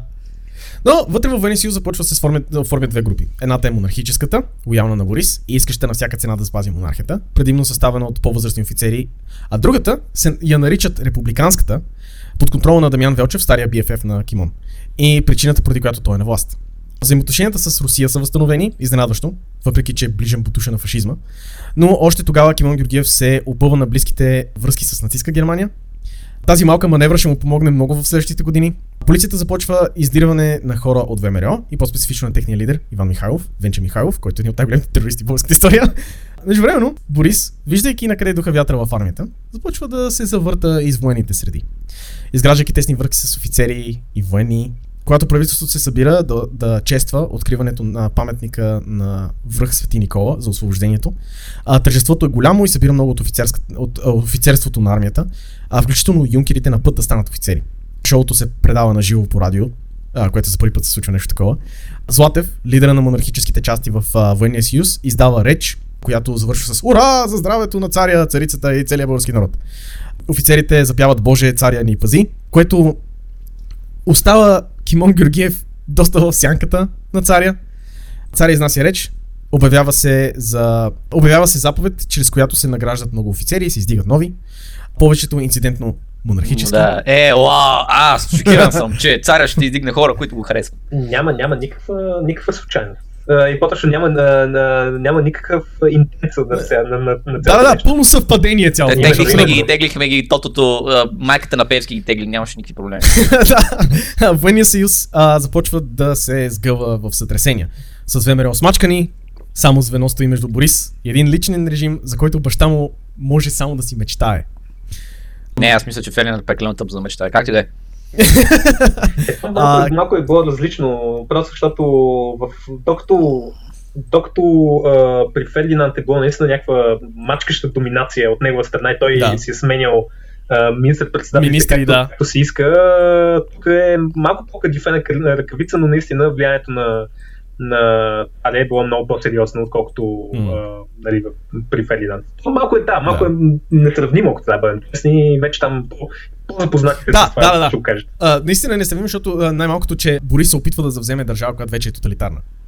Докато Фердинанд работи уж в границите на демократична държава, въпреки че не. Кимон почва да се... Кимон почва да се опитва опитва се да смени Златев, като му предлага да вземе Министерството на вътрешните работи. Златев е лидера на монархистите, който в момента е министър на вътрешните работи. И изгонял там Розмарин. В който в момента е министър на войната. Велчев, Кимон прилага Велчев да стане министър на войната, а не пък Златев да стане министър на вътрешните работи. Казва, че загубих нишката.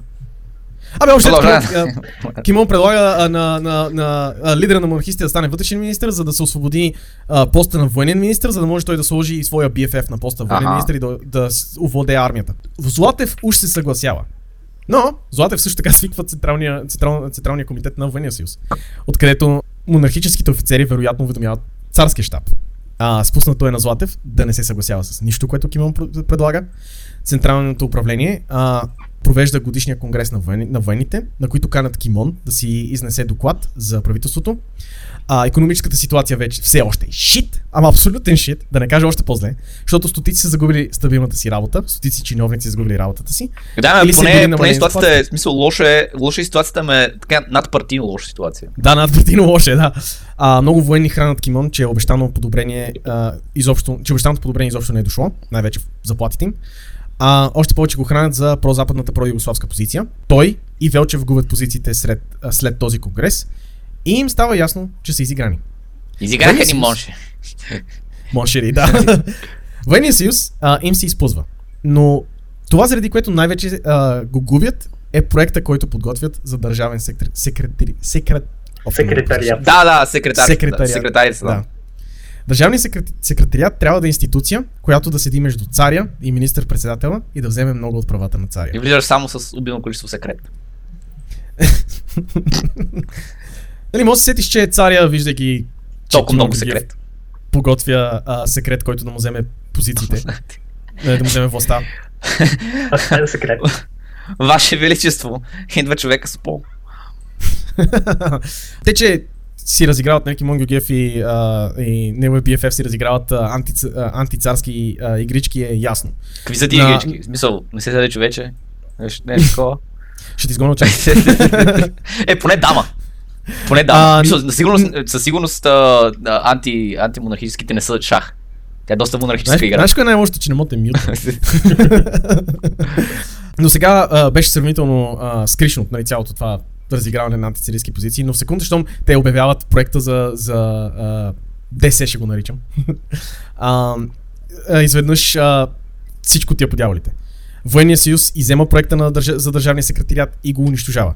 Когато в България пристига английския кораб Лондон, капитана вечеря с царя и посрещнат в дворците му, прави една много мъничка среща с Кимон и бързо приключва. И това демонстрира колко бързо се измества властта в България от Кимон в ръцете на царя.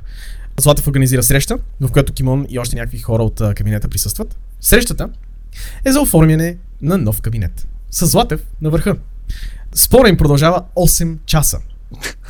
И накрая приключва по най-комичния начин. И заграха ни можеше ли? Да, всички искат почивка. Златев отказва и иска да се съгласат на кабинет преди да почиват. Подхвърлят се още някакви имена, докато Кимон и цивилните не започват да се обличат и да стават да си тръгват. И един от Кимоновата група казва, настрани казва просто: "Абе, аз съм съгласен с вас." Точно преди да излязат от къщата. Това е единствения глас, който им е трябва ли? Да. Той не е цар, бе, той е бог, бе.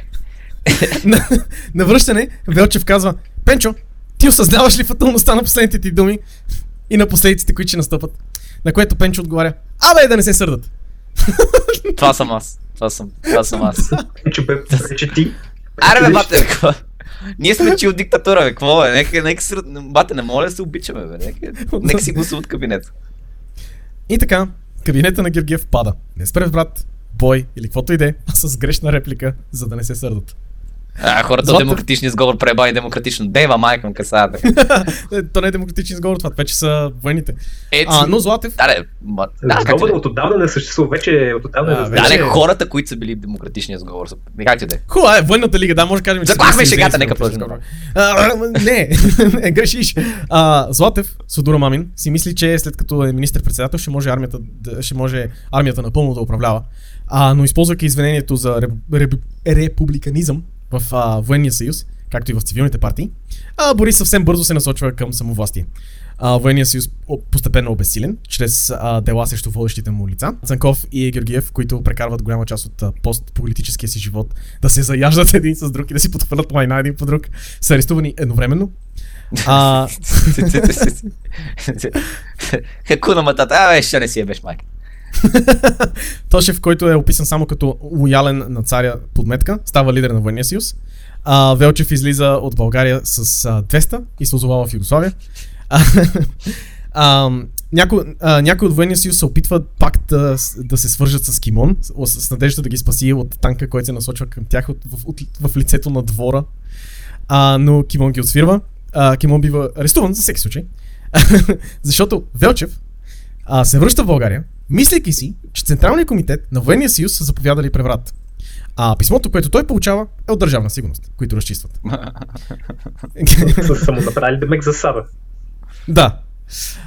Генерали и командващи от Съюза са изпоарестувани и 4 от тях получават смъртни присъди, свързани с този случай. Измежду смъртните присъди е тази на Дамян Велчев. Част от осъдените са звенари. Делото срещу Велчев е края на тоталитарните идеи, Звено и конспираторите. Изобщо всичките, които са в този кръг. Дори Борис не му харесва идеята да управляват тоталитарно, защото с тоталното управление идва и тотална вина за всяка грешка. Не може да си измиеш сърцете с някоя партия или, нали, примерно, Бушон, ако си ГЕРБ. Или друга, нали, партия, която ти е патерица.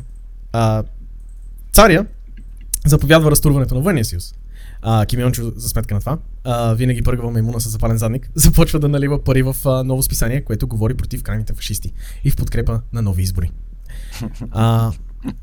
Които вече нямаме от примерно 3-5 години, нали? Не са проверени. Да, десетилетия не сме виждали никакви честни избори. Да, той е за такива, обаче, той е за такива надпартийни избори. Да. Не трябва част от партии, само обикновени хора. Точно такива избори провеждат. Мажоритарни. Не са партийни, ами реално всеки кандидат, Реално това, което предлага Слави Трифонов в момента, ние гласуваме за личности, нали? Не гласуваме за партии. Да. За Кимон Георгиев. За Кимон Георгиев, примерно. Да. Но и тук започва неговия рязък завой наляво. Организира връзки с антимонархически и радикални комунисти, които готвят Народен фронт срещу нали, предотвратяване на Втората световна война, която се задава на фона. Този Народен фронт се образува от комунистите, без да не се падне, и Звено. Някои други офицери и Българската работническа социал-демократична партия, докато СССР не изключва мирен договор с нацистите и Народния фронт не се разпада. Когато изборите най-после идват, Кимон не е избран, шокиращо, защото е политически токсичен, но и защото комунистите и левите движения правят една масирана атака срещу него в районите, в които иска да бъде депутат. И не помага, че районите, в които е кампанията му, са Южна България и бившите райони на ВМРО, които той разглобява. Успеш да влезеш, а не успеш, Тори.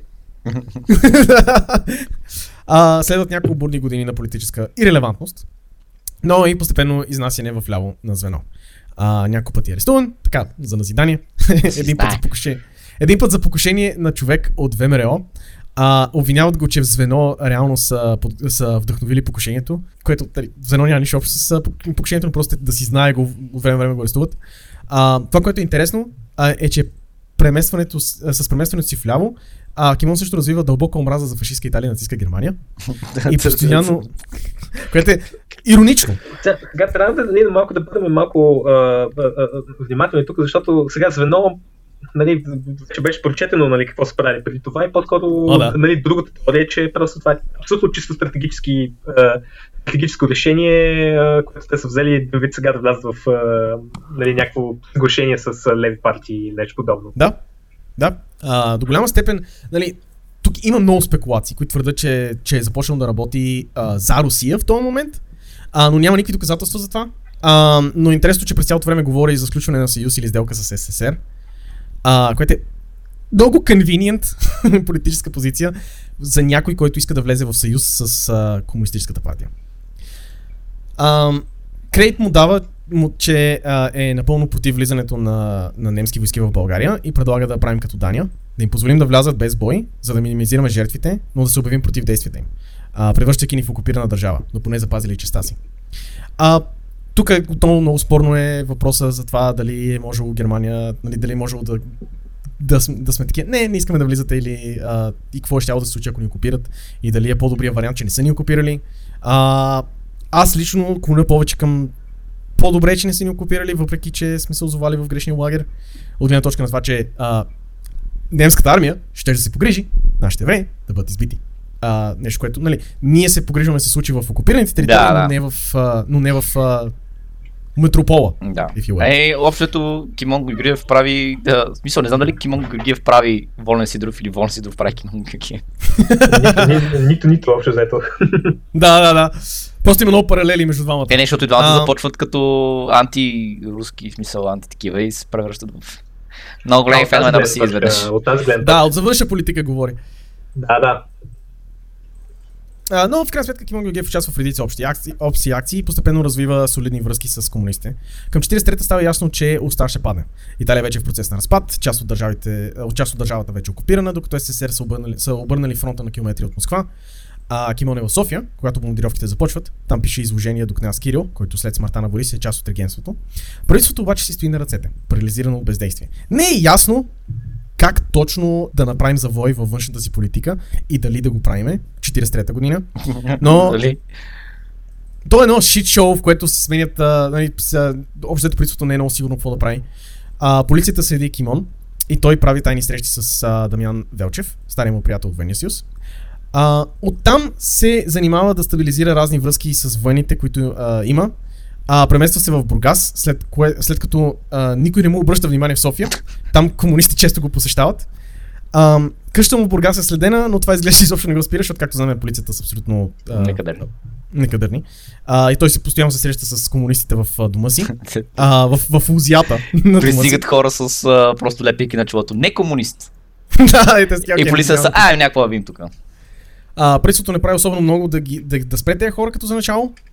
Защото е пълен хаос в правителството в този момент. Тези комунисти, които го посещават, го канят официално да се присъедини към Отечествения фронт. Половин година по-късно правителството се тресе от кризи, но все още не сме скъсали с немците. И тук е много конфликтно, защото Кимон е поканен като представител на ОФЕ и той предлага правителството да предаде властта на ОФЕ, за да се избегне проблеми. СССР вече ни чукат на вратата, а все още не са навлезли в България, но наближават застрашаващо. И Кимон Георгиев предлага на правителството, че можем да решим този проблем, когато дадете властта на ОФЕ. Дома на Кимон вече се е превърнал горе в централа на ОФЕ. Всички влизат и излизат от там. Полицаите просто ти гледат. Да, полицаите просто ти гледат. Той дръпва връзки и контакти, които е градил години наред. Съветската армия завзема Кюстенджа. Българското правителство обявява неутралитет, но не скъсва с натиска Германия. Или поне така твърди ТАС, което обявява, че този неутралитет само помага на Германия, като приютява немски кораби и войници, но за сметка на това България е неутрална. Това страска Буров и другите държавници, които по това време управляват, които осъзнават, че правителството наистина не е скъсало с Германия тристранния пакт, когато сме обявили неутралитет. Съветски съюз обявява война на България. Първа пехотна, която до този момент е служила като приотерианската гвардия, се завръща в София. Звенарите се свързват с полковник Славков, който поема контрол на първа дивизия. Комунистите му обещават, че утре ще е генерал, ако помогне за свалянето на правителството. Кимон се среща с министър-председателя и в този момент вече съветската армия започва да навлиза в България. Кимон се среща с министър-председателя и фактически му казва да разреши срещи на ОФЕ. Ако го направи, още на другия ден по мирен път ще завземат властта. Премиер естествено казва, бе, аз си гледам работата. Fuck off. Стачки обхваща държавата, но въоръжените сили на комунистите са една малка тъжна сбирка, не повече от 100 човека, които могат да влязат в столицата. Има доста повече партизани, но реално 100 човека са само те, които могат да влязат в столицата да направят нещо, а 100 човека не са достатъчно, ако армията не се намеси. И Тодор Живков не е един от тях. Също така е важно да се отбележи. Вече се появява и той. Да. Но те не са сами. С тях е Звено. Военния съюз или каквото останало от него и Земеделския съюз пладне. Във военното министерство влизат няколко човека, които отварят вратите на 8-ми, позволявайки на 9 и няколко войскови части, които имат в столицата да си изсипат вътре. Двама от ОФЕ, които са вътре, се опитват да навият военния министър да даде заповедта армията в София да се присъедини към преврата. Това не се случва. Военният министър отказва да говори с тях. Те се обаждат на Станчев от първа дивизия, мамо, който не може да извади дивизията ей така. И чака заповед от военно министерство. Общо всички са заключени, всички чакат. Нали, 5 човека се разхождат и София се опитват да завършат преврата, ама нямат реално бройките, а армията седи и чака. Е, това е най-лошото такова. Това беше 4-ти за вод и 6-ти за преврат. Самия Кимон отива в Военно и там успява някакси да навие настоящия военен министър да се присъедини към преврата. Аре, братле, бе, йоло! Аре, бе, брат, аре! Вземи този джойнт! Отворена възможност, нали, бе. Накрая военния дава заповед на армията в София да се присъедини към, което гарантира победата на ОФЕ. Завзети са Министерството на войната, централните пощи и телефонната централа, малко по-късно ЖП гарата и останалите държавни учреждения, и София е овладяна. Велчев става военен министър, а Кимон Георгиев за пореден път става министър-председател. През радиото се обявява новото правителство. Много от членовете нарушават по радиото, че са станали министри. Отново страхотно. Кимон Георгиев, политически хамелеон на България, ще направи последната си трансформация във вярващ комунист. В следващите години той постепенно ще бъде отстранен от важни позиции, оставяйки само с името си в правителството. Кимон Георгиев е изключен от политическото ръководство на страната, което е така поставено под пълния контрол на Българската комунистическа партия след края на така наречената народна демокрация. Нали, периода, в който има някаква форма на опозиция. Но Кимон Георгиев дори тогава остава. След като Звено се разформира, след като всичките партии се разформират и остава само Българската комунистическа партия, дори в тоталитарната държава, той остава като министър на електрификацията. От 1962 до смъртта си през 1969 Кимон Георгиев е член на Пресидиума на Народното събрание. Два пъти през 1962 и 1967 година получава званието Герой на социалистическия труд. Кимон Георгиев умира внезапно от инсулт около 13 часа на 28 септември 1969 година в почивна станция на Министерския съвет във Варна, малко след като посреща открития месец по-рано ТЕЦ Варна. Еми, те се окръсли почивна станция с причина. Погребане на 3 септември в централните софийски гробища с държавни почести, като в церемонията участвал министър-председателят Тодор Живков. Участвал в 3 преврата, 3 правителства, министър-председател 2 пъти, участвал в 3 войни като офицер и генерал-полковник до смъртта си. Обвиняван за инструмент на сърби, гърци, руснаци и кой ли още не. Променя си политическите убеждения и идеологиите няколко пъти като хамелеон, но винаги дълбоко вкопчил ръце и борещ се с властта. До последно. Това беше живота на стария превратаджия, Кимон Георгиев. Той е всичко, бе. Кимон Георгиев е политическия Хорст Фукс. Кимон Георгиев, дами и господа, тук с новото ви предложение. Демократичния сговор. Новия преврат от Хенкелбах. И както виждаме, общо взето всичките му материали са общо взето едни и същи и едно и също качество. Едно и също качество, да. Всичките са един и същи... По един и същи начин го прави.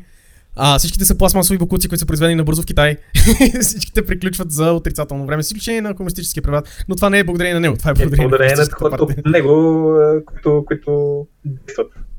Да, защото ако беше той реално човека, който беше останал, най-вероятно комунистическия строй в България ще се заболяса. Но да. След 5 години ще е просто така, до тук беше комунизма. Ами имаха, че преврата от 34-та реално издържа, в смисъл тези хората, които го извършват 34-та преврата, реално издържа около, даже няколко месеца всъщност и после да идва да Италия, даже и това, нали, едва ли ще бъде.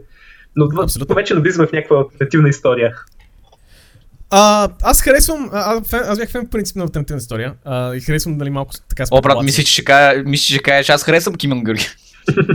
Не, не съм ненормален. Така тръгна изречението, че бях много стресиран в един момент. Много малко са политическите личности в българската история, които като ги погледнеш с знанието на времето, не като и погледнеш назад и си такъв, той човек е готин, харесвам. Малко са, примерно, от моята гледна точка, примерно, и това може би показва много за мен, като моята политическа позиция е, че дядото може би е един от малкото, които аз смятам за истински, извисени над... Говорим за Гандалф. Над ежедневието или някакви такива неща. Да. То съм виси наистина до някаква степен аз го гледам и позитивно и негативно. Нали, позитивното е, че може би има някакъв така, може би по-реалистичен поглед над хората, над тези исторически личности, просто защото осъзнаваме, че не са светци. Но може би това е проблема, нали, че нямаме наистина някакви такива личности, особено след съобщението, което един вид да кажем, окей, този човек е някакъв пример за някакво предпочитание поведение или нещо подобно. Но... Те затова много хора обожествяват Борис. Да. Защото Борис е, може би се е доближил до една идея до това, просто защото неговата власт е скрита зад много слоеве, нали, както ти каза по-рано, с ръкавицата. Кадифената ръкавица, да. Но под тази кадифена ръкавица има железен юмрук. Борис не е бил по-малко, неговото управление не е било по-малко насилствено от проблемите преди него. Той е чилак с насилие. Да, плюс това на Борис управлението е дошло чак след като всичките му политически противници са били разчистени от всичките управления преди него. Всичките преврати преди него. Това е родително, не е много. Сега отделно да не забравяме, че тази митология около Бориса е свързана с това, че идва от хора, които тогавашните им семейства, са точно тези, които са имали някакъв добър живот. Сега, при нас, баба ми или баба ми няма да кажат добра дума за Борис Трети или нещо подобно, просто защото те не са били от елитната класа, буржуазията в тази страна. На моята любима родителите са от Разград, по принцип. И в Разград все още се шири голяма комунистическа носталгия. И до голяма степен се шири тази комунистическа носталгия, защото тези хора, които са живели там, и семействата им са... ние си говорили за историята на семейството им и семейството им е страдало супер много по време на Третата българска държава. Чак след комунистически режим са видяли някакво подобрение в живота си. Да. Което по никакъв начин не извинява комунистически режим, не ме разбира грешно. Да, това е ясно. Няма как да... Никой няма да предаваш липсата на някакви индивидуални свободи и такива неща, само защото изградиме някакво светло общество. Аре да върнем Тодор Живков, стигат.